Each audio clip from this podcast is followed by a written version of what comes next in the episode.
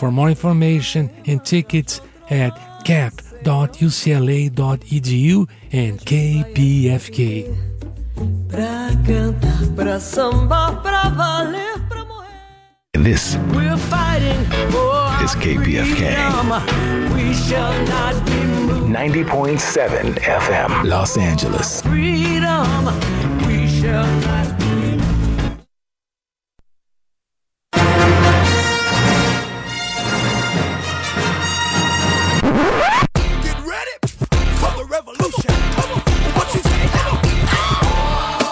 KPFK Rebel Alliance News, Los Angeles.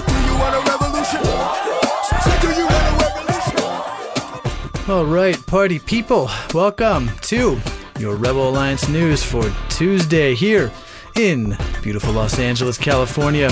Got a very, very exciting show for you tonight. A lot of twists, a lot of turns, a lot of big headlines, like another Gavin Newsom recall effort in California. A Chicago cop no longer identifies as white. Mayor of London plans to seize Russian property. Julian Assange's sham of a hearing. The deep state sinks its hooks in. Your non NATO news, all this and much, much more coming right up tonight here on Rebel Alliance News.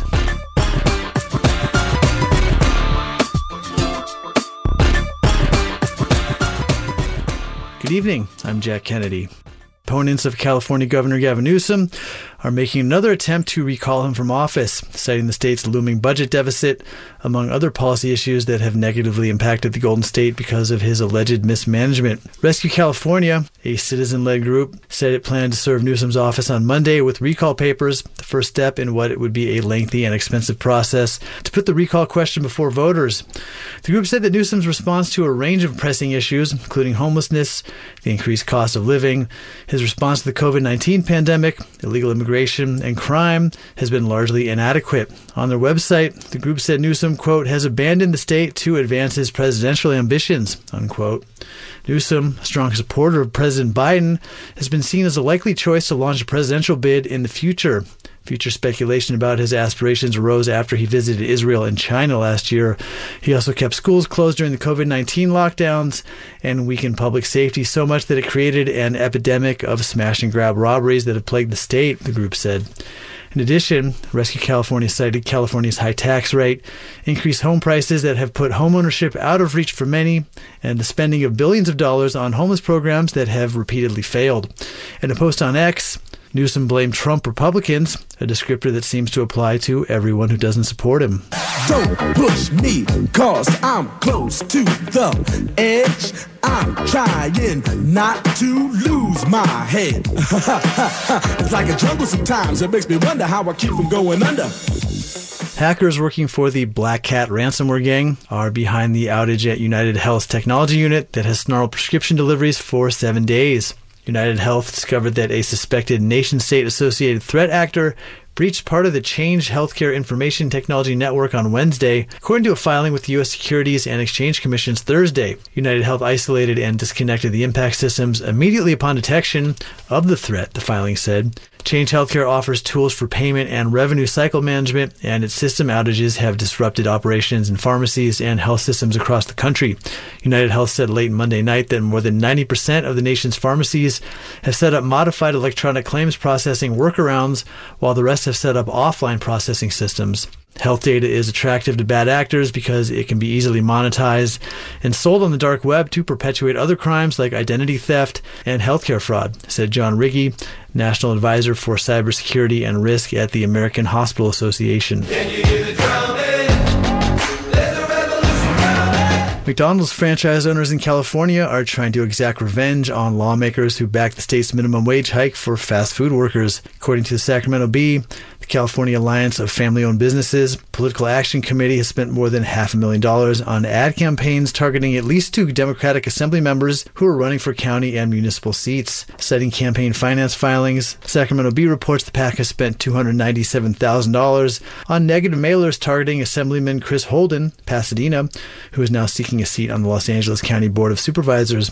It also spent $300,000 on a campaign targeting Assemblyman Kevin McCarty, who is running for mayor of Sacramento. The minimum wage for fast food workers in California will climb to $20 an hour in April after lawmakers passed and Governor Gavin Newsom signed Assembly Bill 1228 last year. Holden was the lead author of AB 1228.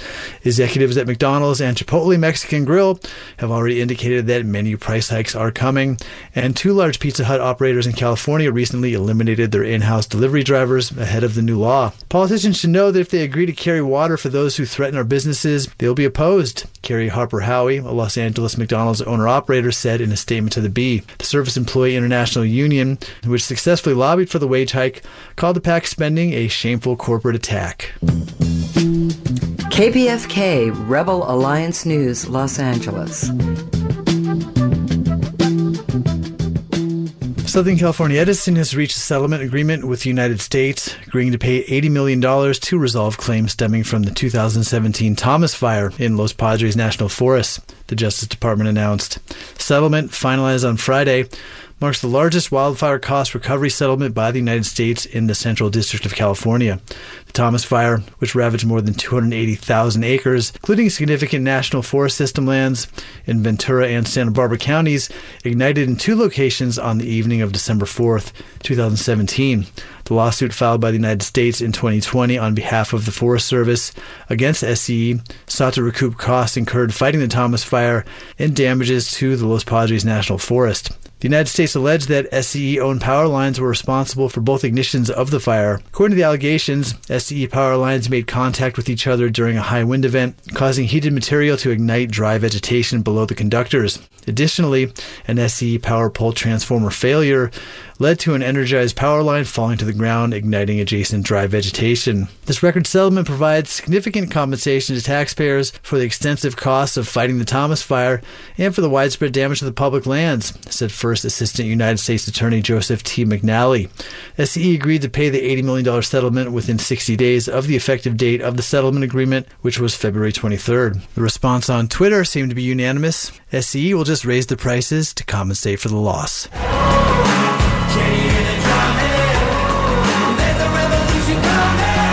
KPFK Rebel Alliance News, Los Angeles. The New York Times reports that the CIA has helped Ukraine establish a dozen secret bases along its border with Russia to monitor Russian troop movements and missile attacks. Sources from the US, Europe, and Ukraine revealed that these bases not only track military activities, but also train a new wave of Ukrainian spies for operation in Russia, Europe, Cuba, and beyond. This intelligence partnership has significantly benefited Washington, making Kiev a key ally. Ukrainian bases have also outperformed the CIA's own efforts in Russia in intercepting communications. Initiated in 2016, the development of these bases spanned the administration of Barack Obama, Donald Trump, and Joe Biden. Initially, there were concerns about working closely with Kiev due to fears of provoking Moscow and the risk of Ukrainian intelligence being infiltrated. Partnership deepened in 2015 when the Ukrainian military intelligence unexpectedly shared top secret documents with the CIA, building a foundation of trust. This move led to regular intelligence sharing between Ukraine and the U.S. Former senior U.S. official remarked that the U.S. Embassy in Kiev became a crucial hub for intelligence on Russia. Before Russia's full scale invasion of Ukraine, a Russian intelligence chief reportedly told Vladimir Putin that the CIA and MI6 had significantly influence in Kiev, suggesting Ukraine was being used as a base for operations against Moscow. Putin has since claimed that the CIA supported the change in Ukrainian government in 2014. Don't push me, cause I'm close to the edge. I'm trying not to lose my head. it's like a jungle sometimes. It makes me wonder how I keep from going under. Julian Assange's hearing in the UK is being presided over by a judge whose career was affected by the very information WikiLeaks released. Russell Brand discusses how this makes a fair hearing impossible. Julian Assange is perhaps the defining anti establishment figure of our age. So when he has a hearing to see whether or not he will be able to appeal against extradition, you want a very neutral judge who has no ties to MI6, the Ministry of Defense, or the establishment at all. You feel it's pivotal? It is pivotal. Indeed, everything around us demonstrates that we are at a crucial moment. Even the current hearing that Julian Assange is having to fight for the right to have an appeal against against his extradition. Look at the layers before Julian Assange will get anything approaching justice. He's currently, as you know, I'm sure, in Belmarsh without trial, and one of the two judges that will be hearing the case previously represented MI6 and the Ministry of Defence, who were both exposed by WikiLeaks that Julian Assange obviously set up. So, what are the chances of Julian Assange getting a fair trial when one of the judges has explicit connections to organisations negatively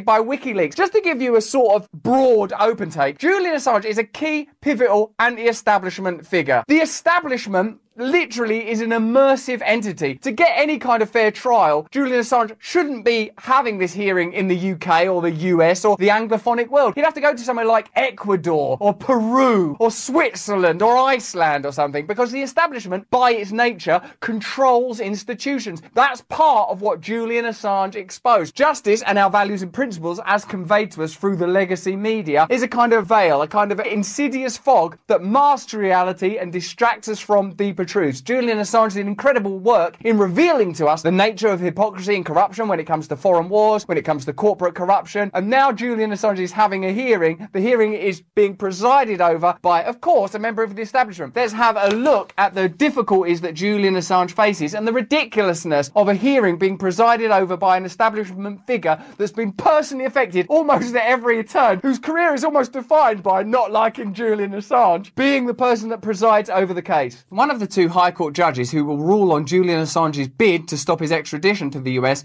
represented the UK's Secret Intelligence Service, MI6, and the Ministry of Defence. Now, by the time you're watching this, the hearing may have already concluded that Julian Assange doesn't have the right to appeal, or by some miracle, that he does have the right to appeal because they can turn these things around really quickly. But they more likely will take an incredible amount of time to take all the air out of it. What I'd like you to pay attention to is the astonishing gall of the establishment that doesn't conceal that Judge Jeremy Johnson and Dame Victoria Sharp, at almost every turn, have connections to the very kind of incidents and stories that WikiLeaks and Assange in particular revealed. Their hubris is so complete that they can sort of publicly declare that they've represented MI6, they've represented the police, they've represented the government, they have special clearance. And in a way, what this shows you is the nature of the establishment. Not only is the establishment by its nature corrupt and self-preserving, but also it doesn't really fear that you have any power to impede it, interrupt it, or even challenge it. Otherwise, they would surely keep the kind of things we're about to reveal secret. This is astonishing. Justice Jeremy Johnson has also been a specially vetted barrister cleared by the UK authorities to access top secret information. When people talk about systemic corruption, I suppose what's in fact being discussed is the impossibility of challenging certain structures and certain systems, that they're so congealed and concealed and controlled that even to penetrate them is a ridiculous and almost inconceivable task. If you have that kind of special clearance, if you've been to those schools and universities, if you've represented MI6 and the Ministry of Defence, how will you impartially view a figure like Julian Assange, who has at every turn challenged establishment authority, exposed corruption in war, exposed war crimes? He's not going to be able to go, no, thinking about this, we've actually been wrong. This is a figure that's emerging from the establishment to evaluate the interests of the establishment. What's being revealed by the Assange case is the intractability of the establishment and the impossibility of true justice within it. Johnson will sit with Dame Victoria Sharp,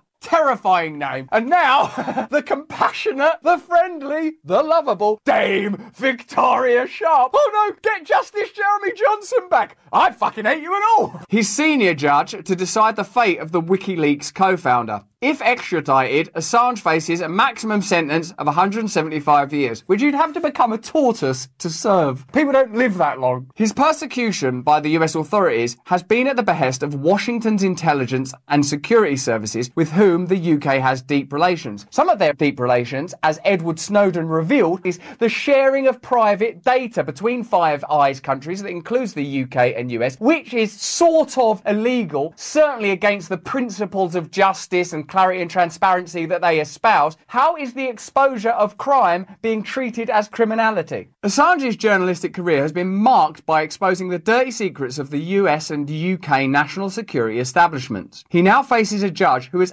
acted for and received security clearance from some of those state agencies. As with previous judges who have ruled on Assange's case, this raises concerns about institutional conflicts of interest. They're not conflicts of interest, it's the mechanic of the system. As they say, it's not a bug, it's a feature. How can he ever be the recipient of justice when the system itself functions in order to prevent that? It would mean the system breaking apart. It's comparable to so many arguments. If you wanted to repay the true cost of imperialism, you'd have to dismantle the royal family, the nation. It's one of those issues that shows you the problem with the institutions themselves. That's why we are fascinated with this case, because you can't have justice for Julian Assange without a true reckoning for the deep state corporate corruption, the military industrial complex. And you know, of course, because you watch our channel, that these are the problems that define our age. These are the problems that since the various forms of incarceration of Julian Assange have become more and more prevalent. Think how often we're talking about censorship. Think how vigorously the pursuit of censorship is defining our age right now. Hate speech laws in Ireland, the laws that have been passed in Canada, the online safety bill in this country, which of course is presented to as we're just trying to protect children. How are you going to protect children? By controlling the information you have access to. What Julian Assange did is he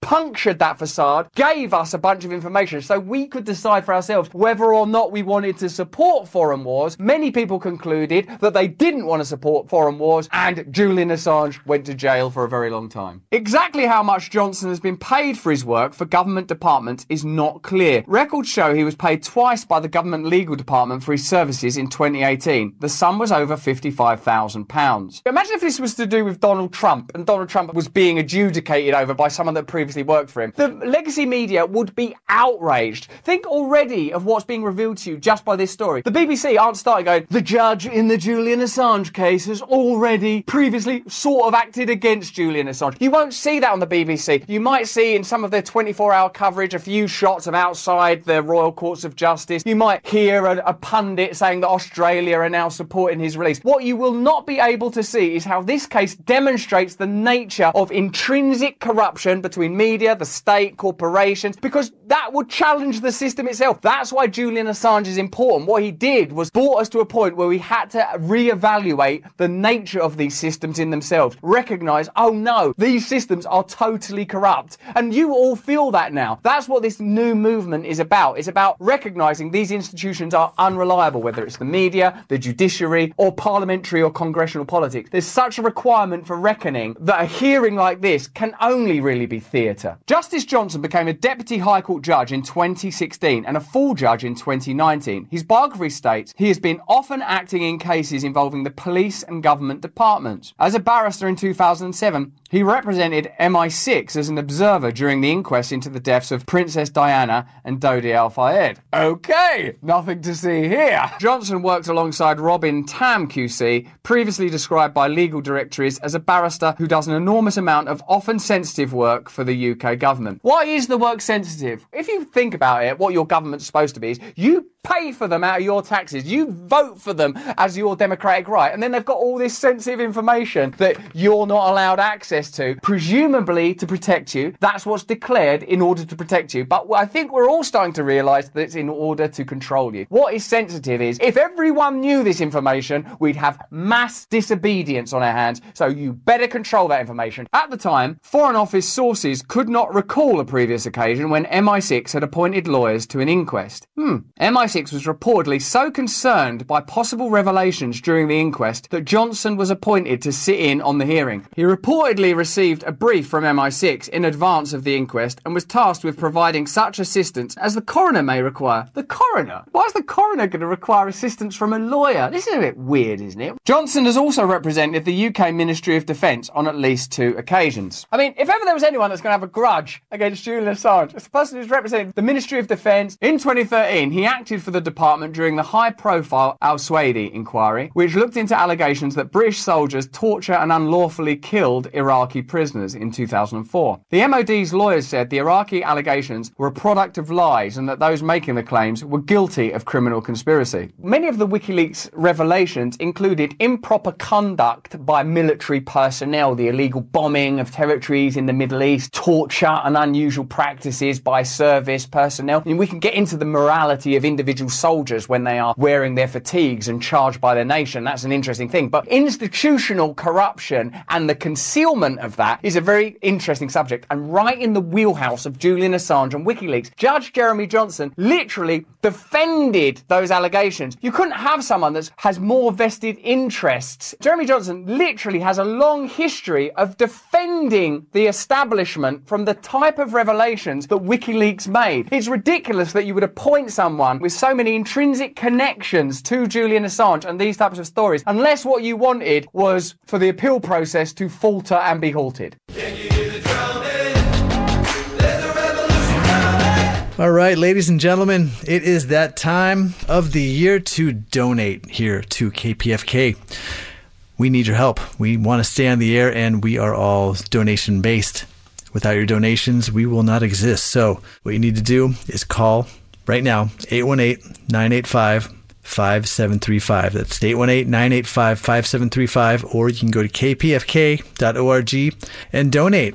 Give us a hundred bucks. Give us 200 bucks. Give us 500 bucks. Think about all that money you waste on Starbucks non fat Frappuccino mocha lattes. You could be redirecting that to this wonderful news program and keeping us on the air because we need your money to stay on the air. KPFK is, I think, maybe the first publicly funded radio station in the U.S. I think, maybe. Don't quote me on that. Allegedly. Uh, so it's obviously a historic station, and you're listening to it, and you must like it a little bit. And if you like it a little bit, donate a little bit. Give us a call, 818 985 5735, kpfk.org. You can donate online. Maybe that's easier. I know that's how I like to do it. No, I don't. I'm lying. I like calling. I like calling 818 985 5735 because I like to hear someone's voice. That way, there's a witness to this altruistic thing I'm doing for all of humanity, giving money. If I do it online, it's good, but nobody gets to witness how awesome I am. So either way, we'll take it. 818-985-5735 or go to kpfk.org. Please, we really do, seriously, we really do need your donations uh, to keep to keep the station functioning. Give us a call right now. A veteran cop who says he doesn't identify as Caucasian wants to change the racial designation in his personal file from white to one he believes is more appropriate. Even taking a genetic test to bolster his contentions, but claims the department won't let him. That's according to a $1 million civil rights lawsuit filed by Officer Mohammed Yusuf, who joined the Chicago Police Department in 2004 and, quote, was compelled to identify as a Caucasian despite not being as white, unquote. Now, Yusuf, who is of Egyptian descent, and currently identifies as Egyptian and African American, wants a federal judge to make the CPD update his records to accurately reflect his race as North African. While other CPD officers can correct their gender to match their gender identity, other officers, like Yusuf, was barred from obtaining accurate racial designations matching their racial identity, the lawsuit states. Yusuf's attorney, Gianna Basil, said she sees the lawsuit, which she described as the first of its kind, as a referendum of sorts on, quote, identities changing and fluid nature, unquote. KPFK Rebel Alliance News, Los Angeles. Who is running the world? Is it a cabal of wealthy elites communicating with space aliens? Jimmy Dore takes a look. Mel K is here. She spent 20 years in media, film, and investigative journalism in Hollywood. The show's purpose, she says, is to inform the public of the embedded forces geopolitically and within America that are hell bent on a long planned one world government where life, liberty, and the pursuit of happiness will be replaced with surveillance, compliance, conformity, and control. I didn't know you were a white supremacist until I read your bio, so that's not good. Yeah. Um, Aren't we all? Aren't we all these days? Yeah, it's amazing. Uh, we are in crazy times, and uh, you know, we just got to show up wherever we can and try to tell people that America is equally uh, in danger as the rest of the world right now, and some people just don't see it. now, how did you? What what made you come to this?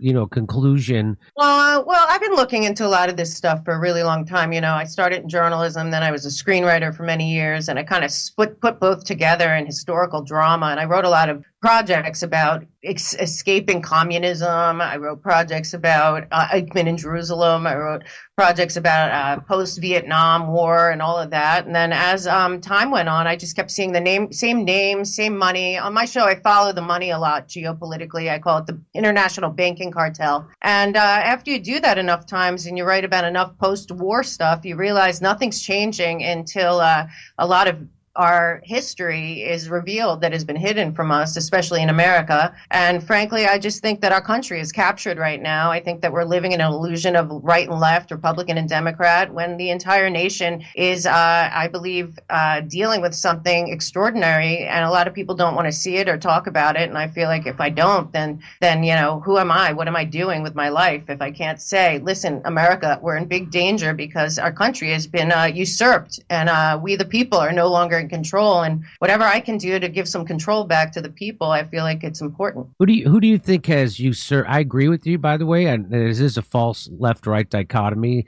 and that's what the the the news media, which is owned by the people who want you to. Yeah. To be afraid of your neighbor instead of the people who run things, and Right. it works like a charm. But who do you say? Who do you think has usurped the United States, and who's actually in control? Well, I think there's two le- there's two things here. One's geopolitical, and one is in America. And to me, you know, this is. Uh, um, I do believe that in our lifetime, and certainly last hundred years, the biggest fraud uh, perpetrated on the world is the United Nations. And uh, I, I trace the United Nations and what I call their tentacles of their different uh, globalist organizations to being um, above all of our nations at this point. I call them, you know, the public-private partnership. A lot of people point to the World Economic Forum, but it's way bigger than that. And above them is the international banking cartel. I identify as the Bank of International Settlements at the top, IMF, World Bank underneath, and then all the you know, uh, UNESCO, World Health Organization, IPCC, Chatham House, Council of Foreign Relations, the supranational group. Uh, I, I call them the parent company of planet Earth, and that they, they just allow us to live here in their minds. And then when you jump to America, I think it's very clear that our country's been captured by uh, what I believe is a fourth branch of the government that uh, has no uh, uh, nobody nobody oversees them. Nobody, they're not accountable to anyone, and they're working with what I, I consider the fifth column or the parent company of the United States of America that runs everything. I don't think our politicians on either side have any power at all in America right now, and I think the American people have to realize our intelligence agencies, intelligence community, so to speak, is basically a fourth branch of government right now that's controlling all the rest of them. They're all terrified of them, and uh, you know, they're playing games with us. Even this current thing with Julian Assange, it's the same thing, the same cover ups, the same people. And as long as we're playing left and right and allowing intel uh, news channels that are run to do this cognitive warfare on all of us to keep us divided, we can't see uh, who's really pulling the strings. And at this point, I think it's pretty clear that the corporations and the banks and the intel agencies with their big tech partners are running America. And we, the people of the United States, aren't being listened to or even acknowledged at this point. Yes, and to the point that even uh, about 10 years ago, uh, Princeton did a study which they determined what you just said is true. So, but they didn't say it quite that way. They said that the United States is not a democracy, that we live in an oligarchy. And so what you just pointed out is the oligarchs that are actually running the, the country, which is the banks, the corporations, and the intel agencies that work for the banks and the corporations. The intel agency doesn't work for the president and they don't work for the the Congress. They work for the banks and they work for the corporations. That's the way it's always. It's called the permanent state, right? They they they they would say this when Donald Trump was president. Hey, we were here before you were president. We're going to be here after you're president. We're the ones who really run things. And they would say this out in the open. And Yeah. and so that's called the permanent state. Some people call it the deep state. And people don't want to. Re- people still so easily get caught up in this left-right dichotomy. They get caught up in hating Trump, for instance Yeah. and and uh, they get caught up in thinking that their neighbor is a white supremacist Nazi who want. I have a my my old roommate. Every time I talk to him, he says, "Jimmy, these right wingers they want to they want to institute Sharia law in America." That's that's what he's afraid of. He's afraid of he's afraid of the religious Oh, right. God. Uh, well, I mean that level, but you have to understand. I'm sure you've had people on your show. I know you've had guys from the Gray Zone on, and other people. You can go through the the NATO cognitive warfare manual on using our brains as weapons against each other. They have perfected the uh, Michael Aquino mind wars to such an extent using the big tech and the social media and whatever else they're using that people have no idea that we're all equally victims of this usurped psyop on all of us at the same revolutions. Uh, obviously, they're pulling one on us, but this is the whole NED, CIA, divide and conquer, make us all fight each other, divide us into pieces by class, by everything, so that we can't see them. But I think that they've made a lot of mistakes. Obviously, during the pandemic, they overplayed their hand. People saw a lot of that. How's this happening worldwide at one time? The transfer of wealth.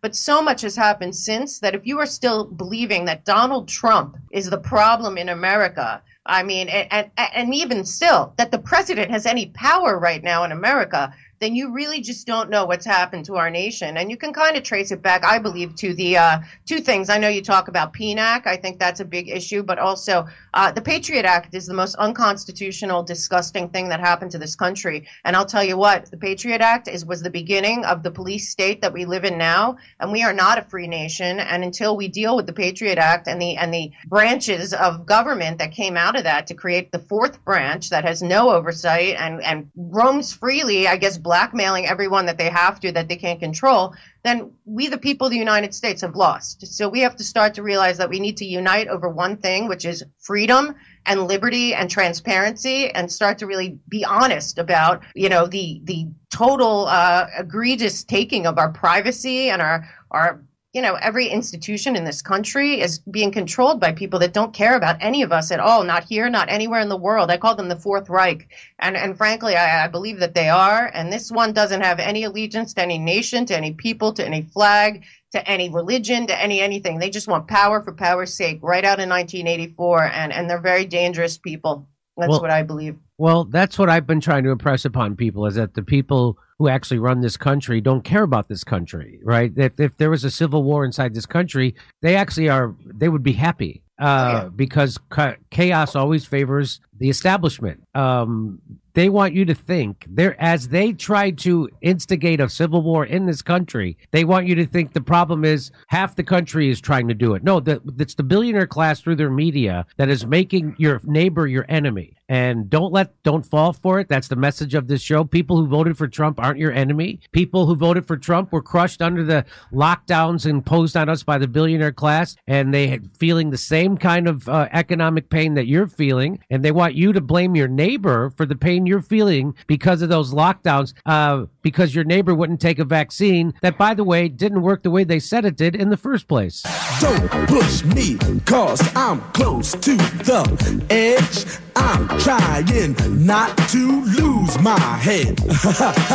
it's like a jungle sometimes. It makes me wonder how I keep from going under.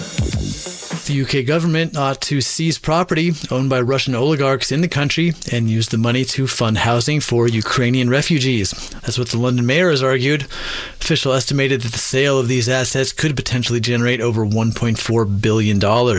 The EU, US, and other Western countries froze approximately $300 billion of Russian central bank assets shortly after Russia launched its military operation against Ukraine in February 2022.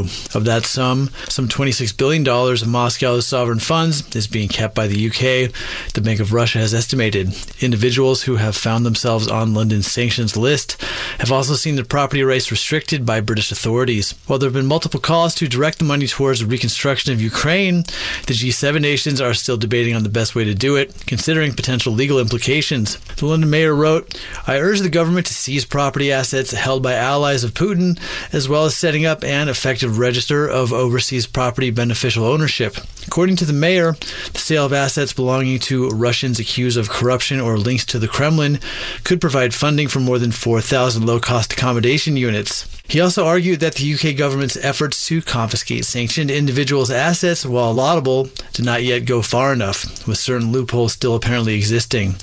In a post on X, the mayor admitted that two years ago he had already put forward a proposal aimed at preventing the capital's housing market being used as a playground for international oligarchs, and accused the British government of doing little to halt the flow of foreign funds into the city since then. In an interview published on Monday, the Russian finance minister warned that Moscow would respond in kind should Western nations appropriate its frozen sovereign funds. He noted that Russia has frozen Western assets on a comparable scale. The minister also claimed that the steps taken by the U.S. and European authorities over Russian sovereign funds have already undermined global trust in the dollar and the euro.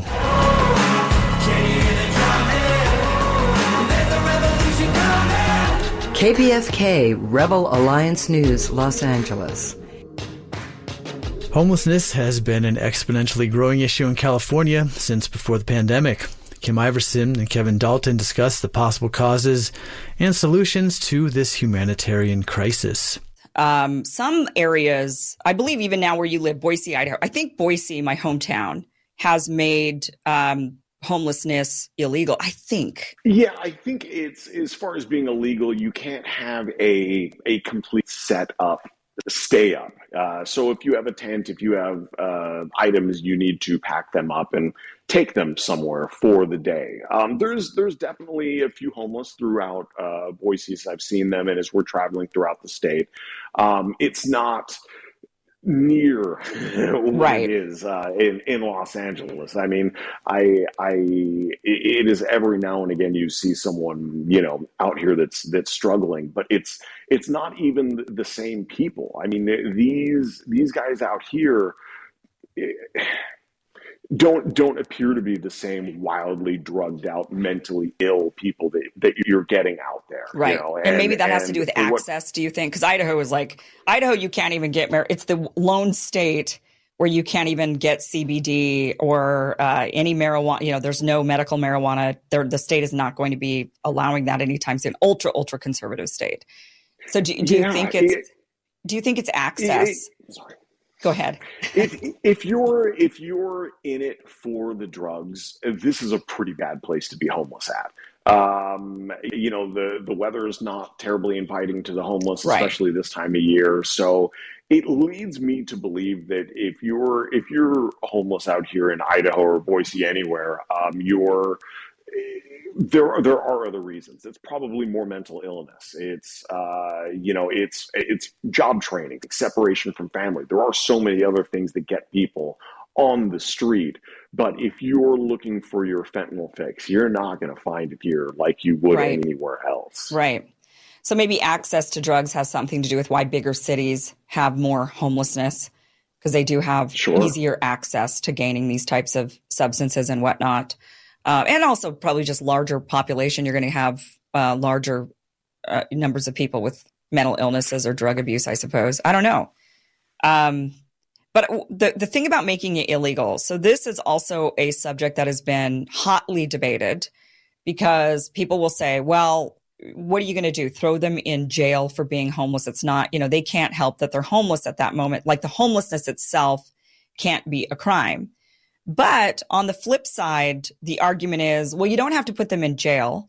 If the state, one of the arguments is if the state or the city or wherever makes homelessness a crime, then it would be potentially incumbent upon the state to find a fix, like take them someplace. There's got to be a place where they can go legally, where they can be. Sure.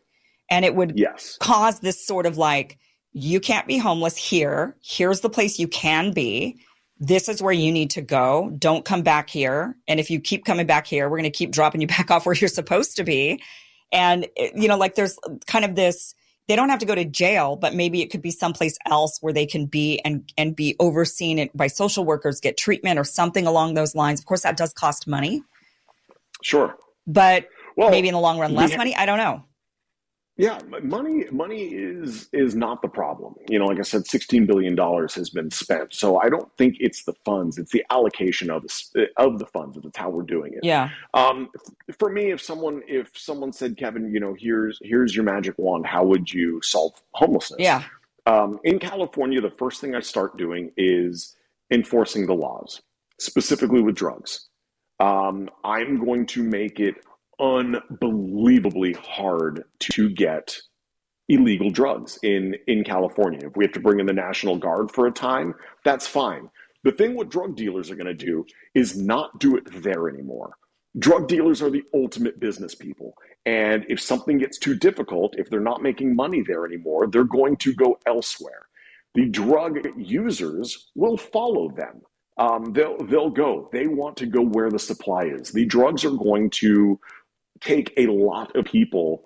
You know, if you just said, go elsewhere with the drugs, guess what? Take it up to Oregon. I don't care what you do up there.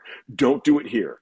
I think you would have a, you would you would have hundred thousand people that would run for the the northern border in California overnight. They want the drugs. The people that are left over, these are the people who we can now go. Okay, these are the people that want help. They are the people who have the mental illness, who have a lack of job training. I mean, how many of the people out there, if we said, look, let's get you sober, let's get your meds taken care of, let's teach you how to weld, let's teach you how to be a plumber, let's give you a skill and and make you a productive member of society again. Um, it, it is it's no longer acceptable to just sit on the street right. and and do drugs. Go elsewhere for that. Um, and like I said, we don't have to make new laws. We just make it really, really hard. And then all of a sudden, Oregon is going, "What is going on here? Why do we have hundred thousand new Right. drug addicts in our in our state? We need to make it really hard for them to do that." And then they chase them up to Washington. Right, And but but let's be but let's be somewhat realistic on this because here's the thing. California, let's let's put it this way. Let's say all of that was done except California was the last and would likely be the last state to do this. So everyone else in the whole country made it really really difficult meaning they all came here. And now they're all here because this would be the likely scenario of that. California's last. California says, "All right, fine. We'll now we'll now start to enforce these rules." But there's nowhere else for them to go because all the other states have already done it. So what do you still do with all of these people? Well, I, I think you have 49 out of 50 proofs of concept. We just said, look, California, I, I know you want to be California and do and, and make the absolute wrong decisions uh, every single time, but look what we did everywhere else. We've, we've made this not a problem anymore. You can continue to make it a problem. Um, we, we just, you know, kind of going back to the honesty and being adults, we just finally have to go, look, this isn't what we're doing anymore. Yeah. or commit.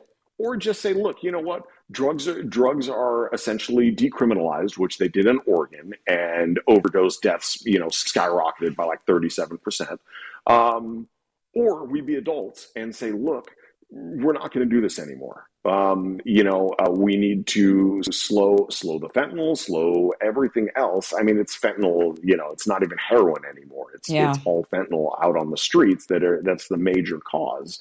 And we just we can't enable. Um, and that needs to be done everywhere. There there isn't going to be a safe consumption site.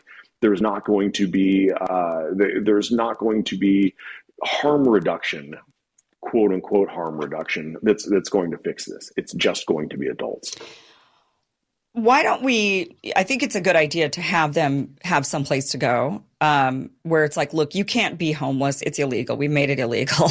I, I think we should. I think we should just say it's illegal. You can't be out on the street. We're not going to put you in jail, but here's other places where we are going to take you. There's an encampment that we built shelters where there's, you know, you can safely be in a reasonably safe in a small little you know tiny home type thing um, a room uh, that is are social workers trying to help you. And maybe that is where they go. I mean i don't know if this idea would work and maybe you tell me where the blocks are on this idea but I, in my mind i would think set up this encampment where they go a social worker assesses them or a number of social workers and from there they get committed to maybe a mental institution that's going to help them overcome their mental you know issues especially if they're highly highly and of course, there would be, I would think, some sort of like checks to ensure that the people who are truly mentally ill are making it into the mental institutions and not people that we just don't like or people that we just think, oh, you're crazy. When really they're maybe slower, not all that. You know, they're they're they're not as intelligent or something, and so and, and they're not crazy. Um, so making sure that the right people go into those. The other people they go to drug r- drug rehab programs. They have to get clean. Um, you know, in, in California, there are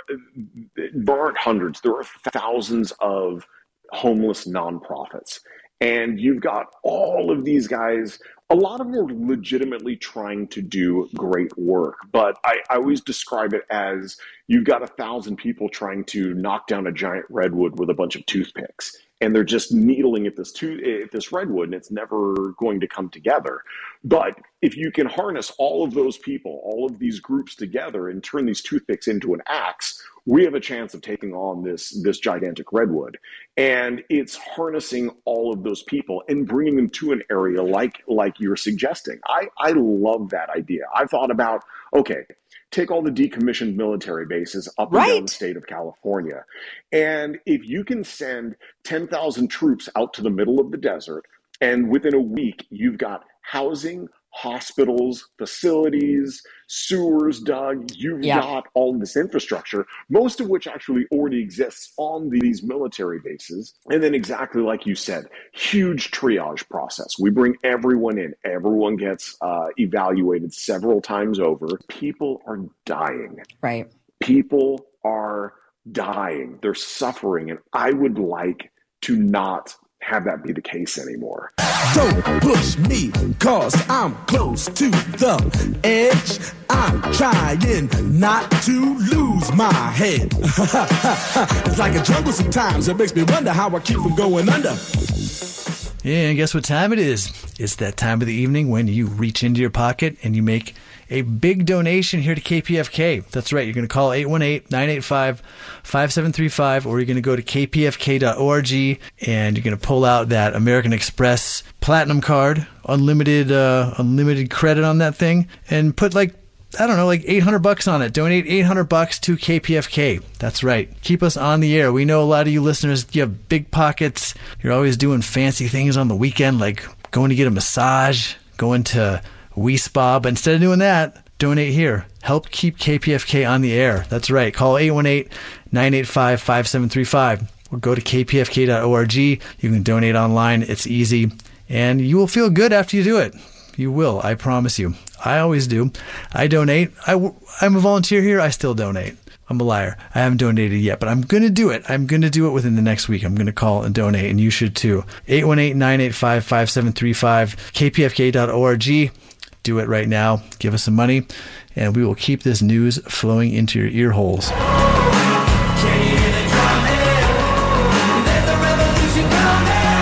KPFK Rebel Alliance News, Los Angeles.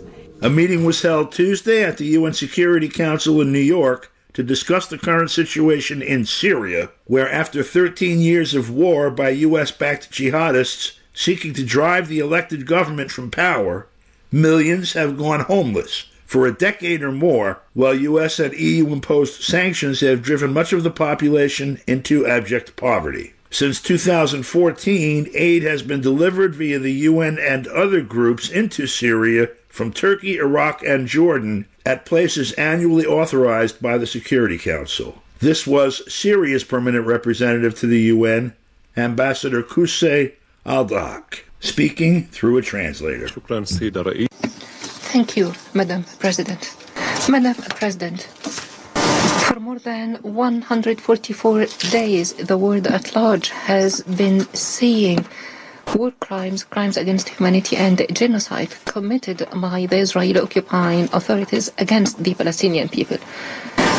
Regrettably, the Security Council is paralyzed because one country, one member of this council, prevented it from discharging its responsibility in maintaining peace and security in our region.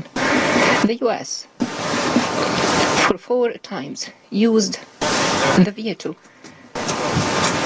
to prevent the condemnation of Israeli hostilities and stopping these hostilities in flagrant disregard of the will of member states to this council in particular and the wider UN membership in general. In a vicious endeavor to intensify and escalate tensions in our region, Israel persists in its attacks on Israeli lands, targeting residential blocks and houses of safe civilians. The last of these strikes was on 21st of February. It targeted a residential building in Kafr Sousa neighborhood in the capital Damascus. As a result, martyrs have fallen and many civilians have been injured, in addition to physical damage to private property. Mr. President, we listened attentively to the briefing of Special Envoy Geir Pedersen. We reiterate that the government of Syria will continue its cooperation with him in his capacity as a facilitator of the Syrian-owned, Syrian-led political process, the process that should continue without any foreign interference. For KPFK, I'm Don DeBar. For KPFK's Rebel Alliance News, here are your international news from sources outside of the NATO controlled media sphere. The International Court of Justice has wrapped up public hearings on Israel's decades long occupation of Palestinian territories. Most participant nations and organizations have strongly condemned the policies and practices carried out by Israel in the occupied Palestinian territories for over five decades. Max Chivili has this report. On Monday, the Hague based International Court of Justice heard the final day of submissions on the legal consequences of the Israeli occupation of the Palestinian territories since 1967. Over the six days of the public hearings, 52 nations and the Organization of Islamic Cooperation, the Arab League, and African Union presented their arguments to the court. The first to speak on the final day of the ICJ hearings was the Turkish representative who joined a large number of nations condemning Israel's decades long brutal policies in the Palestinian territories. Ankara pointed the finger at those nations which won't stop supporting Tel Aviv despite 30,000 innocent people have been killed in the Gaza Strip. Those who should do it are, are well known. The Israeli supporters, in the Security Council. It is their responsibility. Indeed, most of the international community is against, is aware of this injustice and is trying to do something. Palestinian representatives opened the proceedings on Monday last week by accusing Israel of having subjected Palestinians to decades of discrimination, leaving them with the choice of displacement, subjugation, or death. Two days later, the UK asked the court not to offer an opinion at all on the legal consequences of Israel's occupation.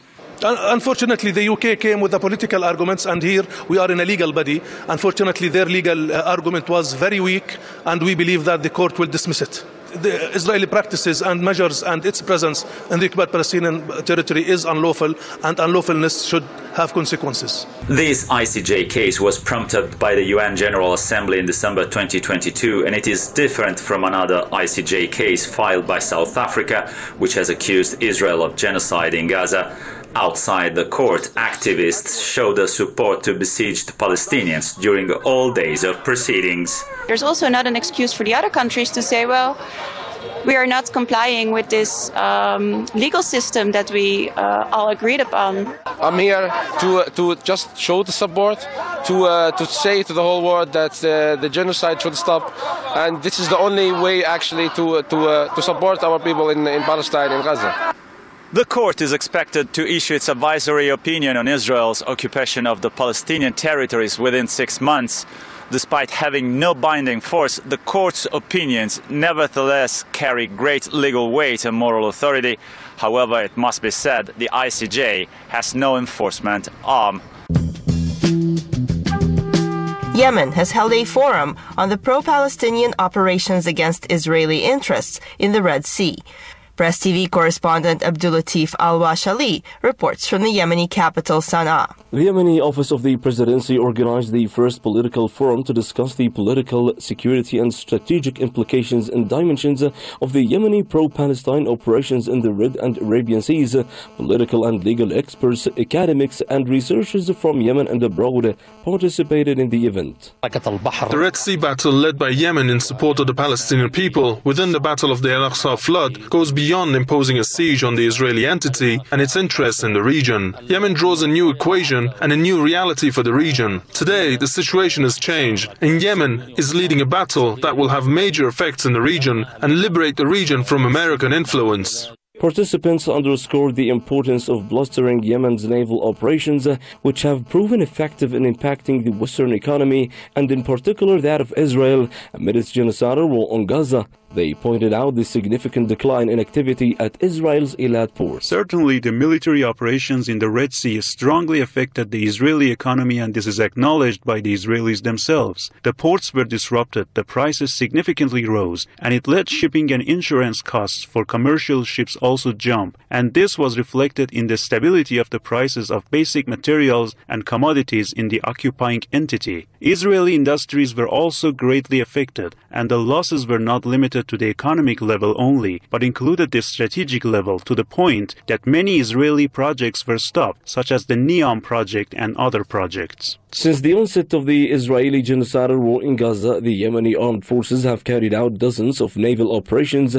against Israeli linked vessels in the Red Sea and Gulf of Aden, imposing a blockade on Israel's maritime navigation. Yemen's Defense Minister Major General Mohammed Al Atifi has hailed naval reprisal operations against Israel, stressing that the era of hegemonic influence of the United States and its allies on international waters is over. Experts believe that the ongoing naval operations are not only a show of solidarity with the oppressed people of Palestine, but also a move toward undermining U.S. influence in the region. Telesur news outlet reports, according to a new study, rice exported by the United States to Haiti contains harmful levels of arsenic and other heavy metals that can increase the risk of several types of cancer, heart disease, diabetes, and other ailments. On Monday, the University of Michigan published a report in which it exposes that U.S. food suppliers have been sending rice to Haiti with harmful levels of arsenic and cadmium. The report highlighted that the rice that the Caribbean nation imports exceeds the international limits of concentrations of these metals, and the study amplifies that this issue increases the risk of suffering cancer and coronary diseases. It is worth noting that rice represents most of Haiti's basic diet, and an agreement made by the administration of the former President Bill Clinton allows the U.S. to sell rice to Haiti with lower tariffs. The University of Michigan report added that almost all of the samples analyzed exceeded the recommendations of the United States Food and Drug Administration for children's consumption. Furious farmers are hitting the streets across the European Union. They're urging authorities to stem the flow of cheap produce from Ukraine that's putting many locals out of business. Demonstrators in Belgium and Spain are also demanding that Brussels alter their climate change reforms that are leading to much higher costs for farmers in the EU. We work from dawn to dusk, very long hours, and there is no income because our products have no value. Everything is much more expensive now. We spend a lot. The price of diesel oil and phytosanitary products are super high, similar to a lot of things. I'm from the farmers market in Ghent, and we've gotten a major victory in the sale of our city's public land to big investors. Like in Germany, France, and everywhere, there are big investors speculating on farmlands, and public lands end up in their hands. We come from Spain today to unite with all European farmers in a united message. Although the claims are each at the national level, they are obviously different, but the background and the union are the same. There is too much bureaucracy in the European Union and in European law towards member countries. Polish farmers have blocked border crossings with Ukraine and spilled 160 tons of Ukrainian grain at the train tracks where they stand. Meanwhile, the EU Commission has urged Kiev to consider the position of European farmers and start exporting their grain outside the bloc. The best way would be to support Ukraine in transit and transport to seaports and send products to countries where Ukraine has always traditionally sent its products. What we need for this is a positive approach from Ukraine and some cooperation. Our Ukrainian partners must understand the situation of our farmers. No market can withstand such a level of supply increase. Belgian geopolitical expert Ermelinde Malcott shared her take on the farmers' protests in the EU. The administrative burden on farmers is enormous, and small farm owners spend a huge amount of time dealing with administrative issues, while large companies obviously have the staff to make their lives easier. At the same time, it is safe to say that this movement will not stop unless there are concrete actions rather than promises. It must be realized that the demands of small farms will be different from demands of big companies. So it's necessary to create a basis of trust in order to stop the strike. And trust is earned through actions. Today, people are waiting for action. And that's all in today's international news from non NATO media. For KPFK's Rebel Alliance News, I'm Paulina Vasilyev. And that will do it for tonight. What a beautiful hour. What an action packed hour of unfiltered, unhomogenized news just for you. Just for you people right here in beautiful Southern California. Unless you happen to be streaming online at Rebel Alliance News, then you could be anywhere. You could be in Toledo, Ohio, for all we know. So thank you for tuning in. We are here Monday through Friday at 6 p.m. We will be back here tomorrow. Come and see us. Until then, good night.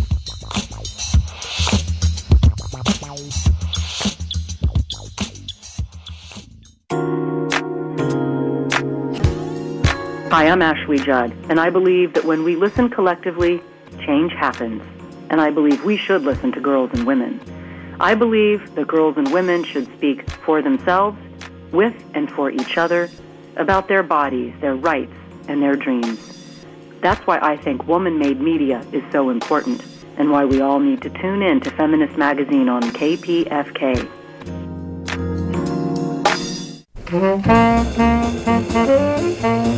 It's leap year, and following this first fund drive of the year, KPFK is making a great leap. We're relocating our operations temporarily from our historic North Hollywood home to a spot in Glendale, about seven miles east.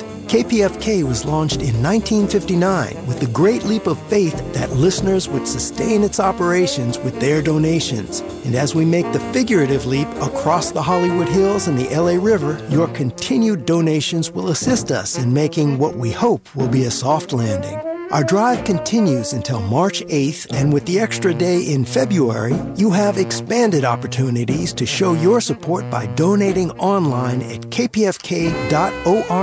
or by calling in your donation at 818 985 5735 and pressing option 2. $50